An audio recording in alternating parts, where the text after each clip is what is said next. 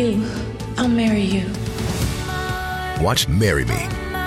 Jennifer Lopez, Owen Wilson, Maluma, Marry Me. Directed by Kat Coiro. Rated PG 13. In theaters and streaming only on Peacock. Sign up now. Visit peacocktv.com. Welcome back, Bayside. Streaming only on Peacock. Can't wait to start junior year. Saved by the Bell is back. Taking school spirit Our rivals just destroyed our mascot. We're gonna crush Valley. to the max. If we don't learn from the past, we are doomed to repeat it. That's why we have all these reboots of teen shows from the 90s. Get a new idea, Hollywood. Saved by the Bell. New season streaming now. Let's do this, baby. Only on Peacock. snips on the phone and grabs like a shell phone or something like that. He's like, he's like, uh, what's up, baby? He's like, no, no, not baby, that Bonnie. And he's like, oh, what's up, play? He's like, no, no, no, it's not playa, it's playa. Because like it's by the sea. So I had to explain to my wife that playa is sea in Spanish, like the ocean. It's still real to me, damn it. It's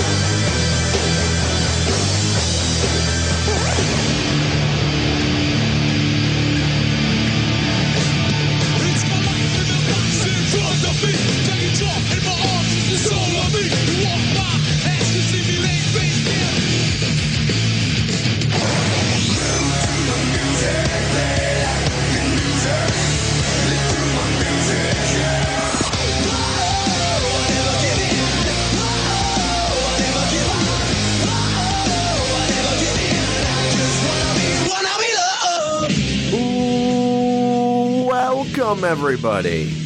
Welcome to this week's edition of the Still Real to Us Show, episode number 576 for February 25th, 2021. This is your WWE Elimination Chamber recap and review edition of SRTU. I'm one half of the show. I am Jeff Peck, joined every single week by my co-host, the one and only Dr. Trey Franklin. Dr. Trey, happy 11th anniversary of doing this show, my friend. Oh my God, 11 years. How many face turns did Big Show have during our run so far? Because God knows it's been a lot. It's got to be we what, like 22, 23? Yeah, and do we count? Do we count the whole jumping ship thing as a heel turn? Depending on how you look at it. I mean, somebody did tweet me uh, or tweet the show account, I should say, when when we saw the news, which we will discuss on this very podcast. We just wrote, "This is surprising." Wow, somebody wrote, "This feels like a setup." I don't know. or or because the big show show got canceled on Netflix and now they have the Go Big Show on TBS. Now we maybe get the the Go Show Go show. Ooh, So wait a minute. So two things here. Uh, we're going to get to elimination chamber, but um, I did not know the Big Show show got did get canceled. Yeah, one season got canceled. Okay, because I was wondering. I was like, I wonder how this affects them. Yeah, not a bad family show. My family, I, I actually that was when I actually sit down with my wife and, my- and my kids. that. Yeah, it was actually not a bad show. Now, was it the best acted show? No, but it wasn't bad for the family. I did see um, on his Twitter feed, Twitter account, his cover page still is promoting the Big Show show. So uh, I guess I'll have to change that soon. Or it was a uh, as of uh, yesterday, it still was. And then Go Big Show, which is not the entire thing is not an original joke. It's probably been said 13 million times prior to me even, even signing with AEW. Uh, the Go Big Show on on uh, is it on? It's on TBS or t- no TNT? I don't even know. Uh, I think it's on TBS. Okay. Uh, there was probably a million jokes, right? That like WWE cease and desist, uh, the Big Show cease and desist. Uh, but now, I mean, here we go. I guess they could pull that stuff where you know when Cody couldn't use his last name, they would say Cody and Brandi Rhodes. They could say uh, big fan of the Go Big Show, Paul Wight. Yeah, there you go. I don't understand. Like, like, because I don't. If you remember saying Valentine's Day Massacre, do you remember what his original nickname was? The Great White. Uh, they- they also they also during that match called him the Big Nasty. He And he. then- you're right. Yeah, there was multiple. T- yeah, go ahead. And then they got a cease and desist uh, from the Detroit Pistons, I believe, because they had drafted Corliss Williamson, and he had trademarked the nickname the Big Nasty. See, there was uh, there was a lot of if you go back to those early incarnations of uh, Big Show on Raw, I, I was on before WWE Network had like uh, all this millions of, of hours of content. Um, I would watch those old Raw episodes like through 98, 99 uh, in a row, like as it would be like if you're binge watching like The Office or something. And I remember that. I, I do remember now the Big Nasty. They were going with the Great White at one point. Uh, they were calling him Paul Wight. It wasn't for a while. It was a while before they started referring to him as the Big Show. Like I want to say like three or four weeks in his WWE run. It did not happen original. It wasn't originally set as the Big Show. It was almost like how long it took WWE to give Omos uh, a name. I was thinking the same thing. I'm like, apparently they have problems naming tall guys. So it's just like, wait, you're big? Uh, you're on a show? Big show. That works. Wait, you're not, you're from you're not from this country. Oh, uh, what was it? What was it? Was it like Joseph Osamos? I It's his. It was his real name. It was like Jordan, and then his real last name is how they originally introduced him, and then he was just the associate. Yeah, for a while. I, I really think that they should just go back. And my favorite uh, Nigerian uh, football player, Donald Igwebuike, he used to be the kicker for the Buccaneers back in the '80s. I'm like, just name somebody that that it's it's got a nice flow to it. Igwebuike. So Uh, real quick before we jump into Chamber, we'll obviously talk about Paul Wight going to AEW here later uh, on in the show. Um, almost, uh, if do you watch Raw Talk at all, Doctor Trey? uh, occasionally I do. Yes. It's it's not as must see as I feel like Talking Smack is. I think that Talking Smack actually furthers along storylines and is really good with Paul Heyman. Um, but Raw Talk, R-Truth goes out of his way to see if he could get people to break. And you could just tell he does it with Shayna Baszler all the time. He does it with AJ Styles, and now he's doing it with Omos, who on Raw is supposed to be like this towering. Like they're really building him up rather well right now. Uh, very slow burn, but you could see that R-Truth is trying to get him to laugh during each one of those Raw Talk segments when he comes on, and and the guy does like smile and and break his uh, stern looking face character. I think I caught him one time calling him almost. Yeah, almost he does. Yeah, He does, yeah. It's one of those guys that uh, he's just so funny that I, that's always one of my fun things in wrestling is if you know when I'm playing the heel manager, I always try to make a funny line during the match to try to make the babyface laugh when he's trying to make his comeback or look all serious and stern. I always try to make him laugh, and I feel like Truth does the same thing just because it, it's just one of those things that like let's see how good you really are. Let me test you real quick because I know I can make you laugh. So. he does it all the time with MVP and Bobby Lashley. Um, it, it's and you could. I mean, there's times where they just kind of give up, and it's Yeah. it's it is it is funny. I, I do always enjoy watching uh, WWE stars where in that element where it's not as. Uh, that's what made Talking Smack originally so damn good. Would and they were even still further along storylines uh, back in the Renee Young, Daniel Bryan era, is that they were just having fun, and that's what you like to see, and it's very natural. And uh, it, it, there are points of raw talk that that you could go out of your way and check out those moments that are certainly uh, stuff to see. But always, whenever in wrestling, when you know that somebody's trying to get someone to break, it's good stuff. And and there was actually one of those moments. Perfect segue here into our WWE Elimination Chamber uh, recap and review. Now is when uh, Randy Orton was entering the Elimination Chamber on Sunday. Kofi Kingston, while on Hot Mic, oh, was hundred and ten percent trying to get Randy Orton to crack by talking about his quads. Oh, it was beautiful. I, I, I don't know if they knew that though that there was I, they had to have known there was going to be a hot mic, but I mean you could just totally tell he was trying to get Randy Orton to crack. Well, they should be kind of used to it now because with the arena being empty, there's not a lot of background noise in that, and we've had that talk since the pandemic era started, going all the way back to the first, you know, empty arena shows, and then all the way till through now through the Thunderdome. But you can hear like it, like early on, you could hear them calling spots in the ring. It was that they was so, you know, quiet in the building. So these guys should know by now that hey, even if you're trying to be quiet, the mics on the cameras can still pick stuff up. And, you know, they've talked about Randy's quads on the New Day podcast several times. And so when I heard Kofi going after him, I was like, oh my God, this is brilliant. Like, I'm just, dying laughing. And, you know, my lovely wife's like, what's so funny? I'm like, do you not hear him talking about how great Randy's quads look and how he's must have been doing squats before the match because they look phenomenal, like all that stuff. Like it, it was just so funny, and I and Orton just trying not to break the entire time.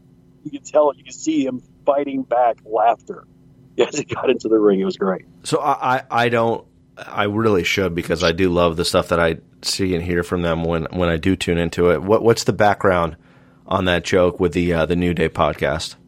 No, it's just always been like you know they, they go back to the, it started off talking about like the whole JBL if you could build a sports entertainment from the ground up, it'd be Randy Orton. And one I can't remember if it was Xavier or Kofi brought the fact that you know Randy's got some of the biggest quads in wrestling, and it just became kind of a running joke on the show. You know they'll talk about different people's features like that, and they'll tell like, yeah, but nobody's got Randy's quads. Those those quads are, you know, just delicious and like just random stuff they say about it. So you know, and it's not all the time thing. It's just like a random throwaway line, you know, every you know six or eight episodes or something like that. But then to see it actually come out, you know, during the elimination chamber, it was just one of those things where it's like, man, it's like that stuff goes on so much in wrestling that people don't really know about, like. Just digging at guys during the matches, just like trying to get the other guy to break character and laugh for a moment. And you and I have talked about like just different times we've seen that happen where a guy has to like literally turn his face away from the camera to actually have a decent laugh. You know, it, it's just one of those like just organic moments in wrestling that kind of happen. I've, I've had to do it. Um, I had to do it not too long ago during a, a wrestler's retirement speech because a lady in the crowd started booing him, and he just went off on her, started ripping her apart. And here I am, the good guy, and I just like I had to turn my face away from the hard cam just to cover up the laughter. So it's it's a very very fun little part of wrestling that a lot of fans don't even really know about. Yeah, it's it's some good stuff. It it makes it makes it fun. It makes it fun when sometimes you can kind of just uh, escape that way. We all know what's going on in wrestling. It is time. It is fun when you can see them busting each other's chops like that, like literally busting each other's chops. Uh, let's get into it. Elimination Chamber recap review. First match here, we did not predict it. It was on the pre-show. Ricochet, John Morrison, Mustafa Ali, and Elias. Fatal four way match winner getting a spot in the United States Championship triple threat match as uh, Keith Lee was out with injury. John Morrison won this match. Uh, I thought the match was fine, featuring four underutilized stars, in my opinion. Morrison capitalizes on Ali being distracted by Retribution, taking out Ricochet by pinning Ali for the win. So it looks like there's some issues there with uh, Mustafa Ali and Retribution that carried itself over on Raw on Monday. Uh, fine opener to the pre-show here, Dr. Trey. Yeah, this was kind of what when, once they announced Smash, I was like, this is probably what we're going to get.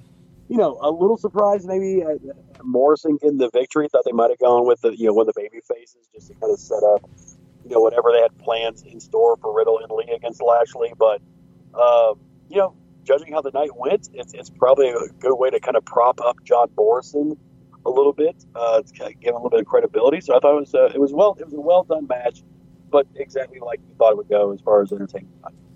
Uh, next match here was the Elimination Chamber match for a WWE Universal Championship match later that night against Roman Reigns. Jey Uso, Kevin Owens, King Corbin, Sami Zayn, Cesaro, and Daniel Bryan.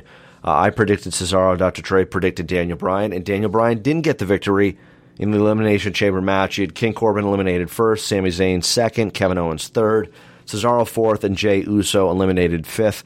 Uh, I didn't really feel this elimina- elimination chamber match, despite being a big fan of most of the particip- participants. Uh, I didn't like the stipulation that the winner would face Reigns in a one-on-one match, despite it fitting Reigns' current character either. The stipulation really took away from really caring about this match because you didn't really believe that Reigns would ultimately lose.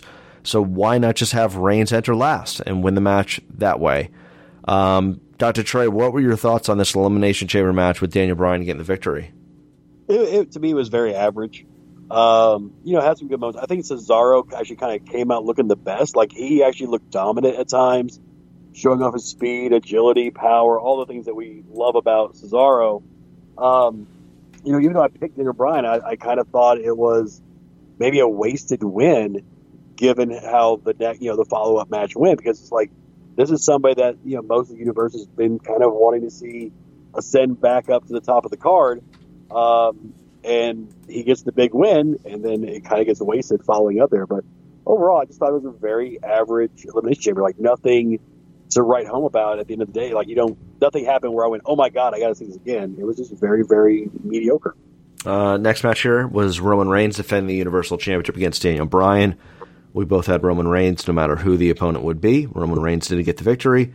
Uh, at one point, we thought it would be Reigns versus Daniel Bryan at WrestleMania, and not in a less than one minute and 35 second match at Elimination Chamber to set up Roman Reigns versus Edge at WrestleMania 37.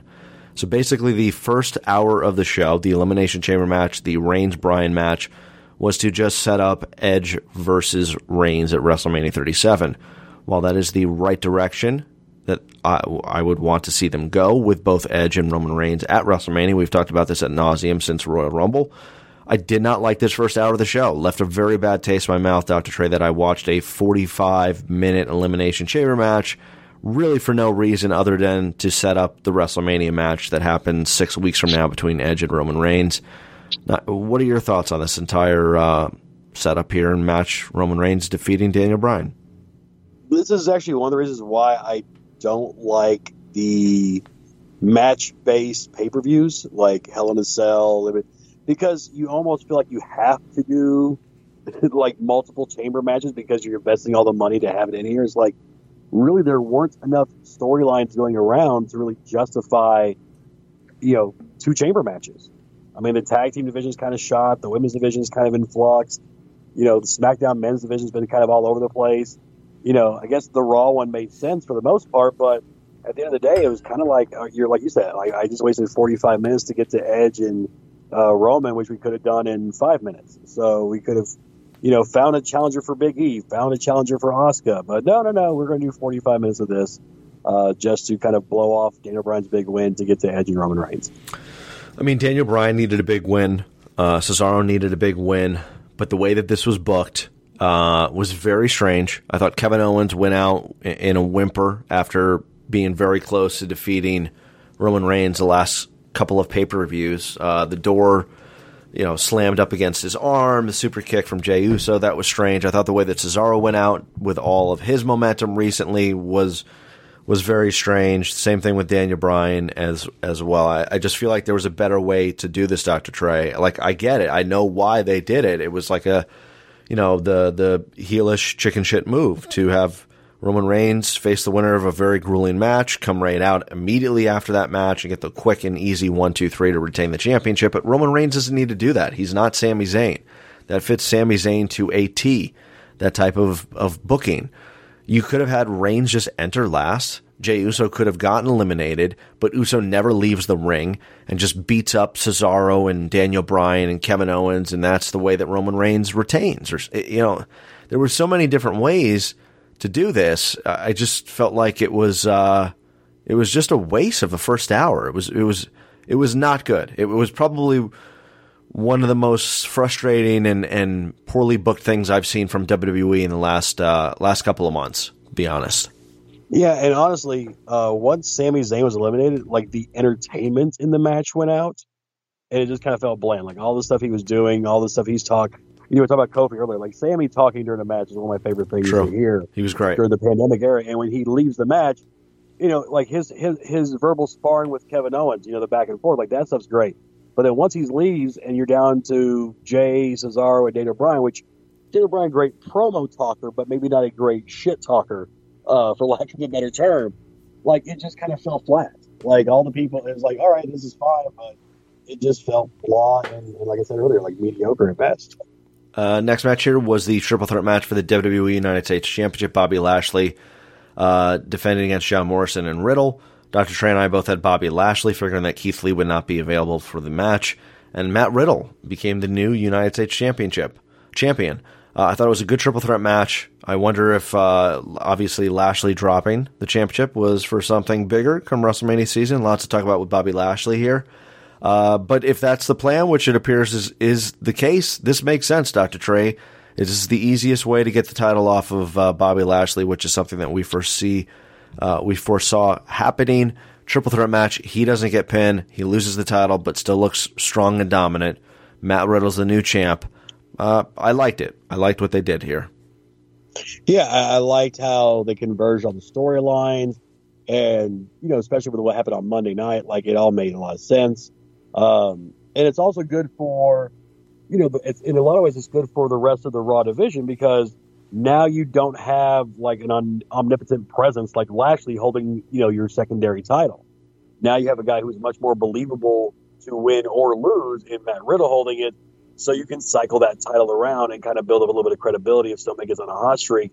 Because Lashley really should have been in the world title picture, you know, all along. Like this just kind of felt like a placeholder, but I mean, he held the belt for 145 days, which was like the longest run in six years, which kind of shows you how that belt bounces around a lot.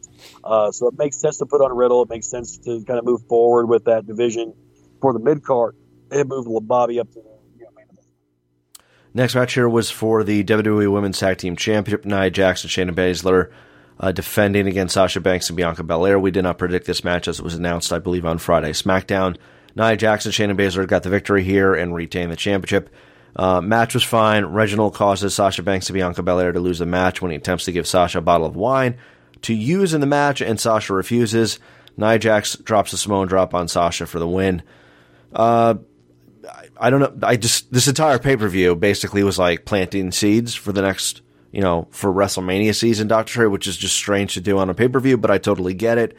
Uh, really, no in depth thoughts here outside of that, to be honest with you. Uh, in depth, so I don't like Nia's leg drop. Okay, yeah, true. she gets like a four inch vertical leap on that thing. Um, so, uh, but it, yeah, I just I don't get it. I mean, I get the whole they're mixing Reginald into the mix, I guess in, in a sense, but I, nothing about it felt you know good. It just felt like he's like like it's basically like, hey, we we got these four women it's setting up for WrestleMania season. Like the match itself was okay. Uh, but it just there was no tension in there. Like this is something they just kind of threw together last minute. So there's no real storyline other than Sasha, Bianca, and apparently Reginald, uh, who's actually getting more TV time than Carmella right now, which is kind of sad. But yeah, it was just uh, one of those. It was just filler for the sake of filler to maybe advance a WrestleMania storyline that didn't even really get advanced on the show because they at the end of the match it was Bianca and Sasha both yelling at Reginald.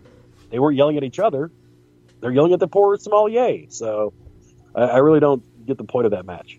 Yeah, I I don't know. That's that's all I could think of. This is that the theme of this pay per view was like planting seeds. Uh, we saw that in the first hours, planting seeds for WrestleMania. You wasted like six other people to do that. Um, this match, I, I think what they're they're going to be doing something with Reginald for WrestleMania. I dig the I dig the character. I think he's very talented in, in what he's been doing in the ring so far, and and seems to be really taking a moment that probably wasn't ever thought to be as as big as it potentially could be, and uh, doing really well with it. So props to him for taking advantage of this opportunity. We'll have to see where things go moving forward, but I just didn't see them dropping the championship uh, on Sunday because they have the match with Dakota Kai and Raquel Gonzalez on NXT, and they they spent days prior setting up that match. Uh, then finally, here elimination chamber match for the WWE Championship. Drew McIntyre, AJ Styles, Jeff Hardy, Randy Orton, Sheamus, and Kofi Kingston. Dr. Trey and I both had Drew McIntyre, and Drew McIntyre got the victory. Uh, Randy Orton was eliminated first, Kofi Kingston second, Jeff Hardy third, Sheamus fourth, uh, and then AJ Styles fifth. Sheamus hit McIntyre with a bro kick, but it was spoiled by a phenomenal forearm from Styles to eliminate McIntyre. Excuse me, to eliminate Sheamus. Uh, McIntyre catches Styles with a midair Claymore kick for the win. And then Lashley comes out, attacks McIntyre post match so that Miz could cash in his Money in the Bank briefcase. As we saw leading into this match, MVP talking to The Miz, which then took us to Drew McIntyre defending the WWE Championship against The Miz. We obviously did not predict that match. The Miz won, became new WWE Champion. Uh, he takes advantage of Bobby Lashley's beatdown of Drew McIntyre, becomes the new champ. And uh, for those keeping track at home, we had a WWE Championship match one on one that went about 30 seconds and a Universal Championship match that went about a minute and 30 seconds. So uh, a little over two minutes at a pay per view. Two one on one world title matches went less than about two minutes and 15 seconds, uh, which has to be a trivia answer at some point in some sort of wrestling trivia contest. Uh, Dr. Trey, your thoughts on Elimination Chamber match, your thoughts on The Miz becoming new WWE champion. Take it away, my friend. Yeah, I mean, I like this chamber match better than the first one. Um, storytelling wise, that was all well and good. Um, I was a little surprised that it came down to Drew and AJ. because I mean you saw the tension with Sheamus. By the way, that that shot of Sheamus with his face away from the ring, with his hands on the plexiglass, just I mean that to me is great visual storytelling. So I, I thought it should have come down to Sheamus and Drew because that's the way the storyline's been going. But you know it's fine. AJ's phenomenal uh, as we all well know, and then you know almost ripping the uh, plexiglass off so AJ could get out early, take advantage of the situation. I thought that was fantastic. Like I thought it was a I thought it was a good chamber match. Not you know not great, but just I thought it was above average. Uh, but then you get into the last stuff with with Lashley jumping Drew McIntyre and then the Miz cashing in. I thought that was great. Uh, other than I think this is the first pay per view in six that I didn't pick the Miz to cash in, and this is what he did. So it's kind of that's a little frustrating. But you know, getting the Miz, even if he's just a transitional champion on top for all the hard work he's put in over the last three or four years, when you and I have sat here and said the guy should be the champion, uh, to see it finally pay off, and then the storytelling on Monday I thought was great. So um, it closed out what was probably a really average to below average show on a high note, at least. Yeah, this show overall, we'll get to it now. Um, predictions record: I went two and two. Dr. Trey went three and one. I'm 17 and six on the year. Dr. Trey 15 and eight. Uh, match of the night, I had the uh, Drew McIntyre, AJ Styles, Jeff Hardy, Randy Orton, Sheamus, Kofi Kingston elimination chamber match. The event rating I gave 3.2 out of five. I, I did not feel uh, great about the show. I think this is one of the more blast shows that they've had probably since God, Dr. Trey. I don't know if I would say Hell in a Cell in October of last year, maybe the Extreme Rules. I think that was that July show. Uh, I felt like they've been doing really well since Reigns came back. Maybe I wasn't a big fan of Hell in a Cell in October. The Extreme Rules in July was blah. Uh, this this show was definitely like uh, basically like a buffer setting up for the future. Uh, nothing really poignant outside of Miz finally cashing in and becoming a two time champion. But I gave it a 3.2 and I gave it to the uh, Raw Elimination Chamber match. What say you? I gave it a 2.9. I thought it was below average. Um, my match of the night was Miz cashing in and, and beating McIntyre. So I guess technically that's a match. So that, but that's more just out of you know being a fan of the Miz and you know the whole "you deserve it" type of thing. That that just kind of made my night a little more bearable after realizing I wasted like two and a half hours on a meh pay per view. But you know, by the way, two and a half minutes in two title matches, and Goldberg and Lesnar not involved. Even de- more in depth, more layers to this. Uh, these trivia questions that you never thought you'd see coming in the in the lovely world of WWE. So there you go. Feel free to chime in at SRTU Podcast on Twitter. Your thoughts on the Elimination Chamber pay per view. Uh, carry things over here, Dr. Trey. We, we've been talking about this here and there over the last couple weeks, especially myself. Um, what's been cool about this is that you've seen momentum. You've also seen it on SmackDown with with Cesaro, uh, but this momentum isn't fan generated. It's it's uh, it's creative generated, and I think as a viewer at home, I'm I'm getting behind it, and uh, I've enjoyed it. The way that this person has been booked since they lost to Drew McIntyre um, about the midway point of last year, and that's Bobby Lashley. I feel like Bobby Lashley is on the rise. And now is the time. He is poised right now for a WWE Championship match against The Miz this Monday on Raw. We'll see if we have a new champion uh, next time we meet here on Thursday of next week for the show. I have a feeling we don't. I think this carries itself over to Fastlane. But I said, hey, why not Bobby Lashley as Drew McIntyre's opponent for WrestleMania 37 in a championship match? And it seems like right now WWE's listening, and it seems like he may be actually entering WrestleMania as a WWE champion. Uh, your thoughts here, Bobby Lashley on the rise, and, and I feel like it's time. Do you, do you agree with that assessment? Yeah, it does. It has one of these weird organic heel builds where, like, I, I, see on Twitter and I see on Facebook people going like Lashley should be on top. Like Lashley has just been on a roll, and and physically he's you know one of the most gifted athletes in WWE history. You know, you look at all the championships he's held and all the different promotions. Like the guy's do. Um, I mean, he's never. I mean, for a guy who looks the way he looks, like typically this is the guy that you know Vince puts the rocket ship to early on, and, and in a sense he did when he first debuted because he became ECW champion, got featured in the hair versus hair match with with Trump and McMahon. You know, left the company, but coming back, you know, sometimes you know Vince, you have to kind of earn your spot back and earn your stripes back. uh, when you leave and come back. Uh, and I think Lashley's done that. He's done a phenomenal job. Having MVP with him is is been a godsend because he doesn't have to do all the talking. Um, and MVP's light years ahead of Lio Rush during that run that Lashley had with him. Uh, but I, I'm all for it. Like I, I I love where they're going with this. If they, I don't, I'm not as sold on Lashley versus Drew at Mania as everybody else is. Uh, I still think they could pivot and go a different way, but if that's the route they go, it, it's going to be great because those guys had a fantastic match over the summer. Uh, it's kind of been forgotten about based on you know the pandemic era and everything else Drew's done since then. Yeah, real quick. So I was taking a look back at some of our pay per view predictions. Um, we had predicted, we, we say it, excuse me, our predictions. We graded Extreme Rules uh, in the two, so it was Extreme Rules that was uh, was crap. The match that Bobby Lashley and Drew McIntyre had, do you remember which one it was? Was it Money in the Bank or was it Backlash, Dr. Trey? I think it was Backlash. I think you're right.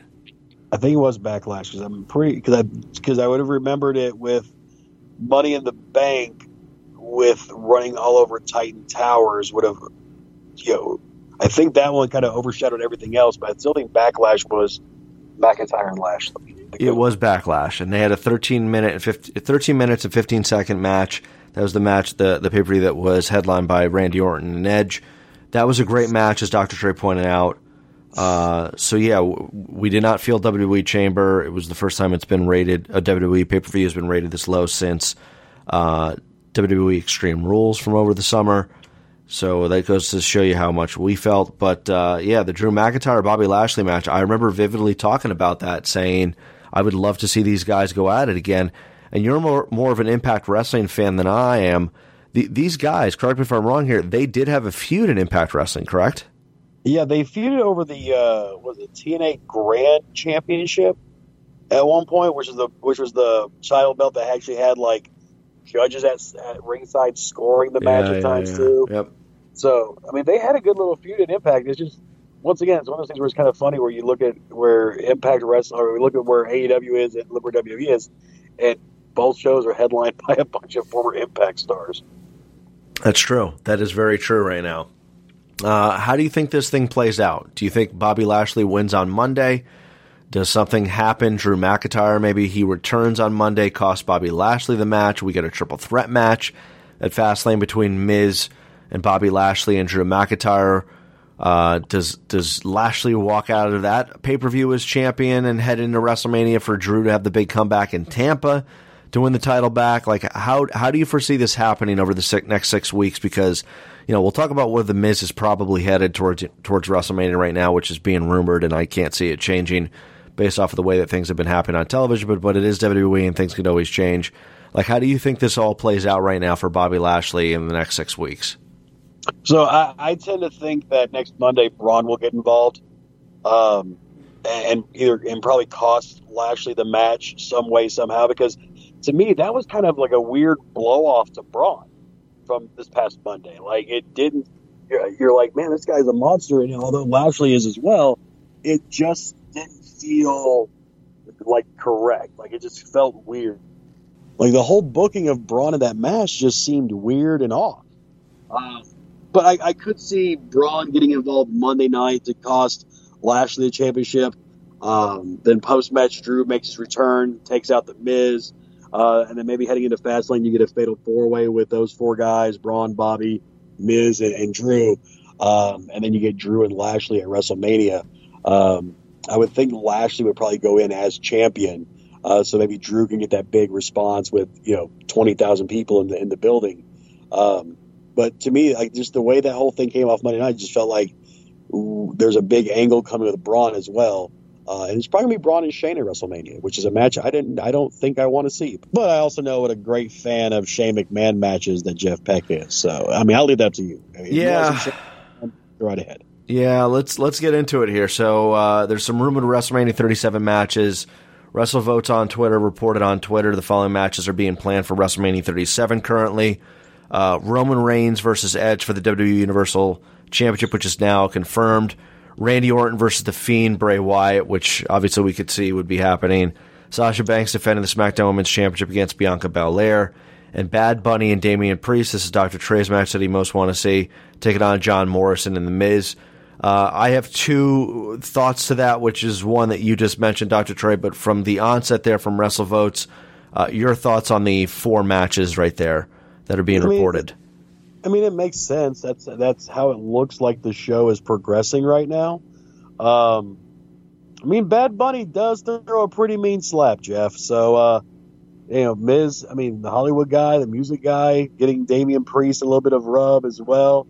It, it's it's good, but I mean, really, I, I, just hate it for the Miz on some levels because I, I kind of want to see him have another WrestleMania title match.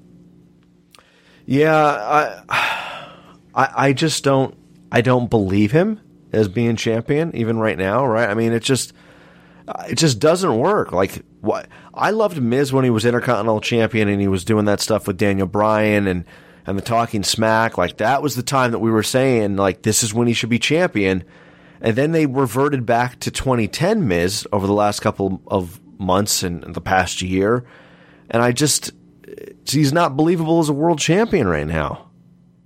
No, you're right. Because I mean, the other thing is like he's lost so many, so much over the past. I mean, going back to last WrestleMania, you know, Miz and Morrison losing the tag belts to the New Day in, in weird circumstances, and then you know the getting drafted to Raw. I mean, he's just they've just never had a hot streak. You know, he got the one win over Otis to get the Money in the Bank briefcase, and I think that was maybe one of his last wins up until Elimination Chamber. So, like, if that was the plan all along, they did a shoddy job of, of building this out because to me, Miz is the kind of guy that you can you can build a stable around, have the henchmen in front of him, and, and get a lot of heat. And or he can be the guy like we talked about, you know, from a couple years ago on Talking Smack, and be just that arrogant, cocky jerk that everybody loves to hate. And, and instead, we're getting like Jobber Miz to be world champion. It's kind of weird.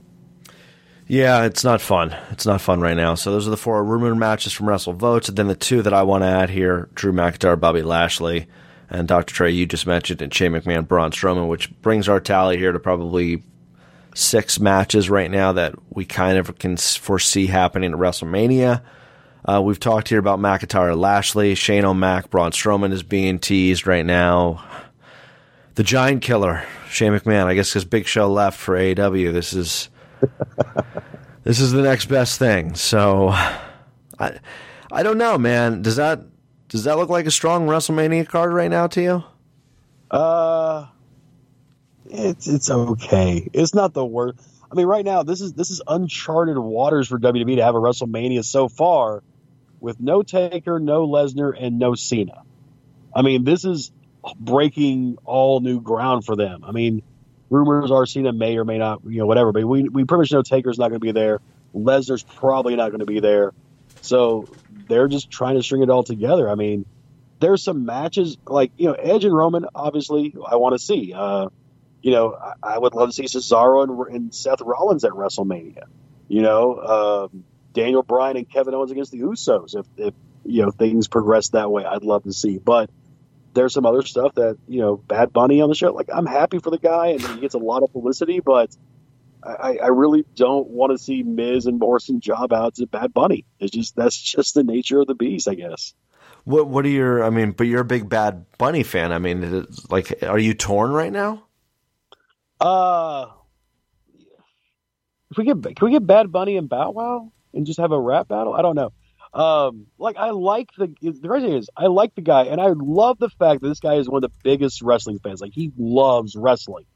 Um, but it just like I hate it when they get on these big stages like this because it just doesn't do really anything for the fans uh, of pro wrestling other than it's getting more mainstream media attention, which I guess is good for the business. But as a fan, like, well, he's going to dive off the top rope and, and that's it. Like, I mean, I don't see him actually having a com- you know competitiveness. Is it's basically a handicap match with a manager at ringside. I have no idea who who he is and before this. Had you ever heard of him prior to? Only from the uh, snoop dogg corona commercials. He's in a snoop dogg corona commercial? Yeah like there's one he's like he picks it like snoops on the phone and grabs it like his shell phone or something like that and he's like he's like uh what's up baby? He's like no no not baby bad bunny and he's like oh what's up play? He's like no no no It's not playa, it's playa because like it's by the sea. So I had to explain to my wife that playa is sea in Spanish, like the ocean. So that's the only thing I knew him from. And then, you know, I have friends of mine that I work with that are in their nine, you know, 19, 20 years old and into hip hop. And they're like, no, he's like one of the biggest rap stars in the world right now. And I'm like, yeah, never heard of him. But Yeah, I, hey, I have no clue. No clue at all. And I enjoy hip hop. No idea. So that just tells you how old I'm getting. Uh, let's get to the next thing here. WWE announces the largest recruiting class in its history at the Performance Center. This comes to us from Wrestling Inc. WWE announced on Wednesday that the largest class of recruits in company history have reported to the WWE Performance Center in Orlando, Florida, to begin training under their WWE NXT contracts. This class includes the most female recruits of any class with 10. There are eight male recruits for a total of 18. This class includes Rick Steiner's son, Bronson.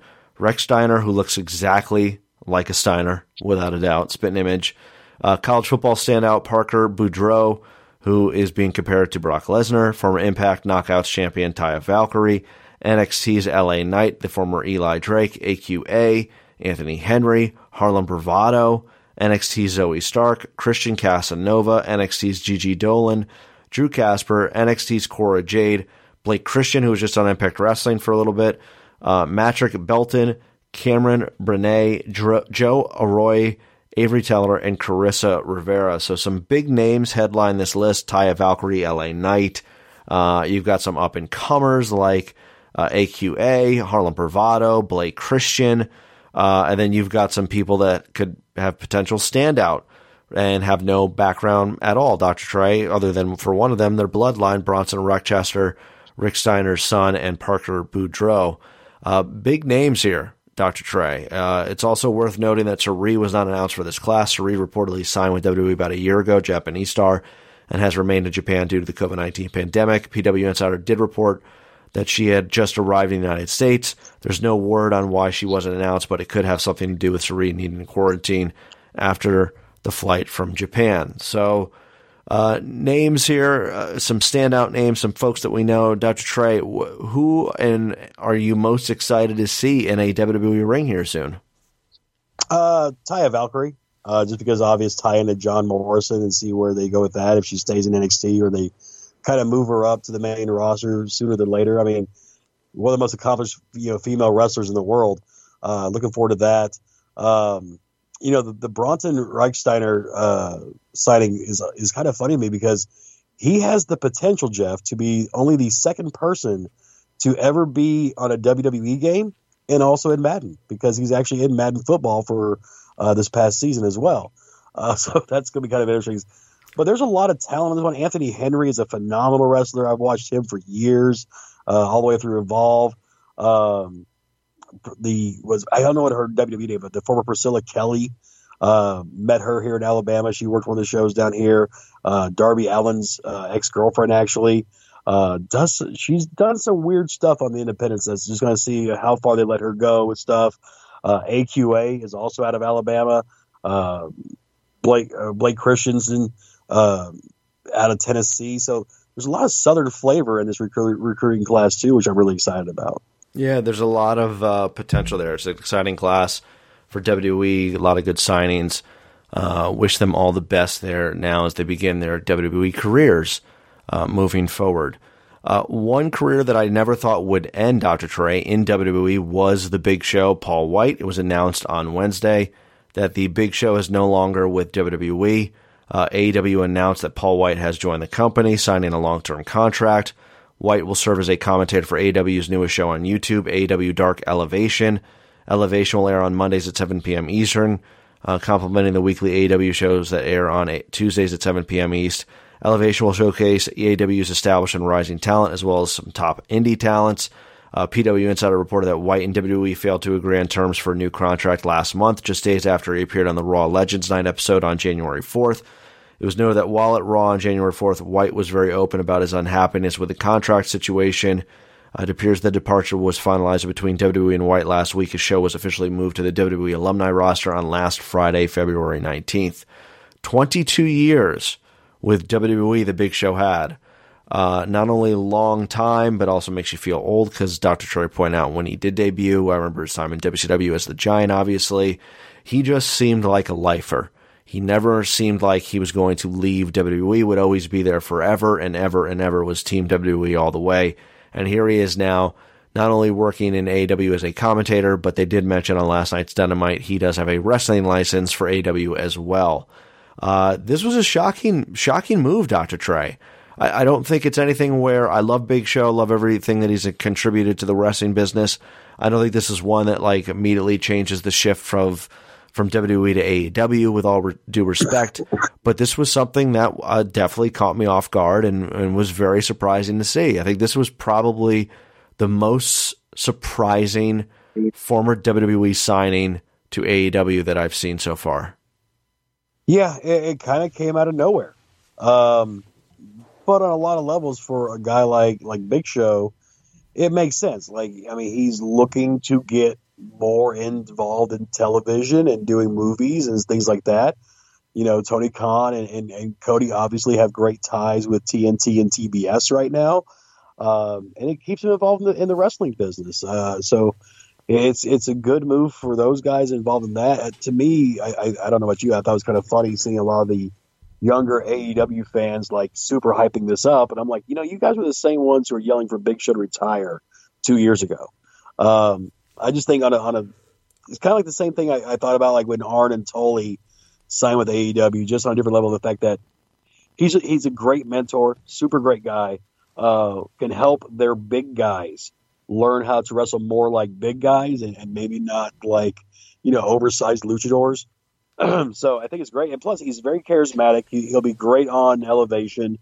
Uh, and you know, by the way, you know, not that Shaq's not wrestling next Wednesday night, and there was always the rumored Big Show mm. Shaquille O'Neal match as well. So nice little tie-in for that as well. Yeah, yeah, that is uh, that is definitely interesting. As uh, as the spider sense is going, uh, the thing here, Doctor Trey, too. Uh, even though he did wrestle at WrestleMania per se after went off the air and, and faced Drew McIntyre, um, it just felt like it feels like a lot of these guys, like Sting and Big Show, Paul Wight now, are they're going to AEW because WWE won't even medically clear them or even use them.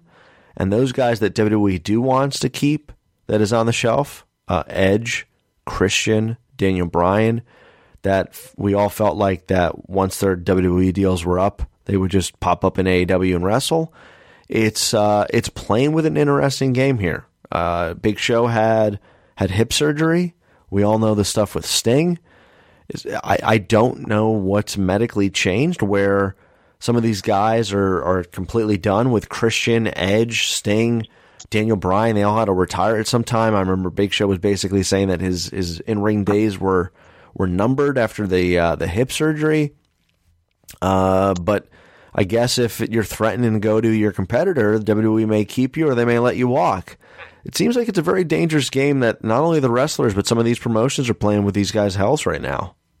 Yeah, and, and, you know, going back to, to last Wednesday when you saw Sting taking a power bomb, you know, you sit there for a second, you're like, "Whoa, did, did I just see that? Like, is that okay? Is he is he is he going to survive?" It was kind of like the same feeling we got when we first saw Daniel Bryan back in the ring taking bumps. You know, you're just like holding your breath to see if he's going to be okay. Um, but this this is kind of what it was back in the heydays of, of the Monday Night Wars when guys would leverage the other company uh, when it came to contract time. And you know, sometimes you, you kind of uh, play a little Russian roulette with you know each other and just try to see who's going to blink first. It's like a game of chicken. Uh, and I think this in this case, WWE kind of looks at certain of these guys and go, okay, well, if they go to Impact, if they go to AEW, how much of an impact are they really going to make? How much is Paul Wight going to AEW going to move the needle? How much is FTR going to AEW move that needle? Like they they kind of leverage their bets, and I think that's why certain guys they keep around, and other guys they're like, well, you know, Sting's sixty years old. you know, he, he's not Sting from thirty year, or twenty years ago. You know, Paul Wight, like we mentioned, had hip surgery. He's not Big Show from twenty years ago. You know, where guys like Edge and Christian and Daniel Bryan still have some years left you know, on their mileage, I think some of these other guys that they're kind of letting walk away, they kind of know that it's, it's the Bill Belichick rule. Let them go, you know, a little bit too early than a little bit too late, I guess. It's a it's a strange thing. I I never thought I would see Big Show leave WWE. I always just felt like he was a lifer, and now he'll be arriving in AEW this upcoming Wednesday uh, during their Dynamite Crossroads show. So big move there for AEW. Uh, definitely a big loss for WWE as well because I thought this is a guy that you kind of keep in that that family for for a long time. So uh, some big news this week, all pun intended, in the world of professional wrestling. Uh, with that said, let's close up shop on this week's edition of the show. Dr. Trey, let's get a couple of plugs and sponsors out of the way. You can download the show every Thursday at thebarrowshow.com, WrestleChatNet on Twitter, and the So Real to Show iTunes feed. Don't forget to rate, review, and subscribe to help us climb the charts on iTunes. You can follow us individually on Twitter for myself at SRTU Jeff and for Dr. Trey Franklin at the Dr. Trey. And of course, don't forget to follow the show on Twitter at SRTU Podcast. With that being said, what is going on in the wonderful world of Dr. Trey Franklin this week? Well, like Jeff said, you can follow me on uh, Twitter at the Dr. Trey. Uh, you can find me on Facebook and Instagram, Dr. Trey Franklin.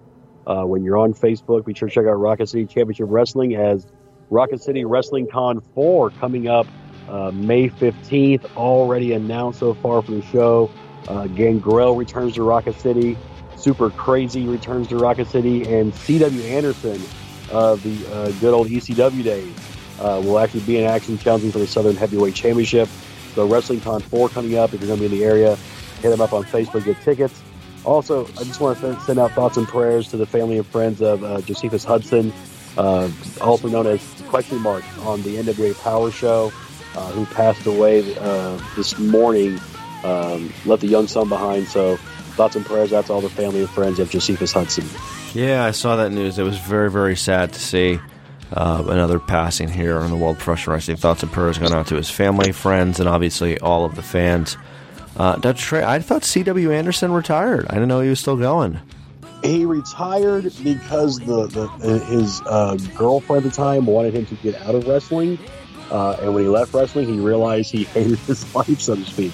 Um, and so, um, just knowing a few people around him, they, him and his, his partner had a nice long talk about it, and he decided that uh, he needed wrestling, and so he's coming back. He was actually scheduled to be at Wrestling Con last year, uh, but then when we had to postpone it. He retired like two months after the original Wrestling Con after we had to postpone it, and then so we couldn't get him back for Wrestling Con three last year. But now that he's back, uh, I'm super excited to see him because actually, like we have a lot of. I've never met him in person, uh, but we have a lot of uh, mutual friends and acquaintances. I'm actually really looking forward to spending a little bit of time with him coming up this year at WrestlingCon. So there you go. If you're in the area, go over to WrestleCon and enjoy the show. Go help support Dr. Trey Franklin and everything that is Rocket City Championship Wrestling. We will be back next week. We will give you preview and predictions for AEW Revolution and co- cover everything else in the world of professional wrestling. So until next week, for Dr. Trey Franklin, I'm Jeff Peck. Stay safe. This is the So Show.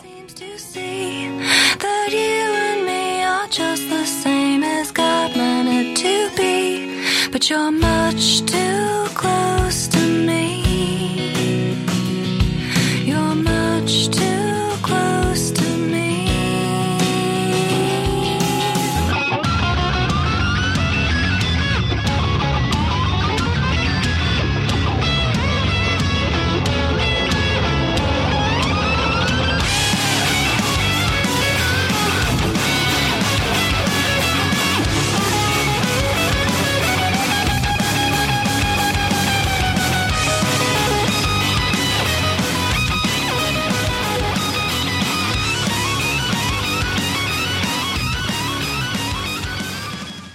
Seven iconic housewives from four different cities. Look at this water. We're gonna give them something to talk about. Vacation at Turks and Caicos. It's a party now. The Real Housewives Ultimate Girls Trip. All episodes streaming now, only on Peacock. Whatever you're funny, Peacock's got it exclusively. Stream classic sitcoms like The Office, Parks and Recreation, and Two and a Half Men. Plus, catch Peacock original comedies like AP Bio and Saved by the Bell. For all your exclusive comedy faves, go to peacocktv.com and get started.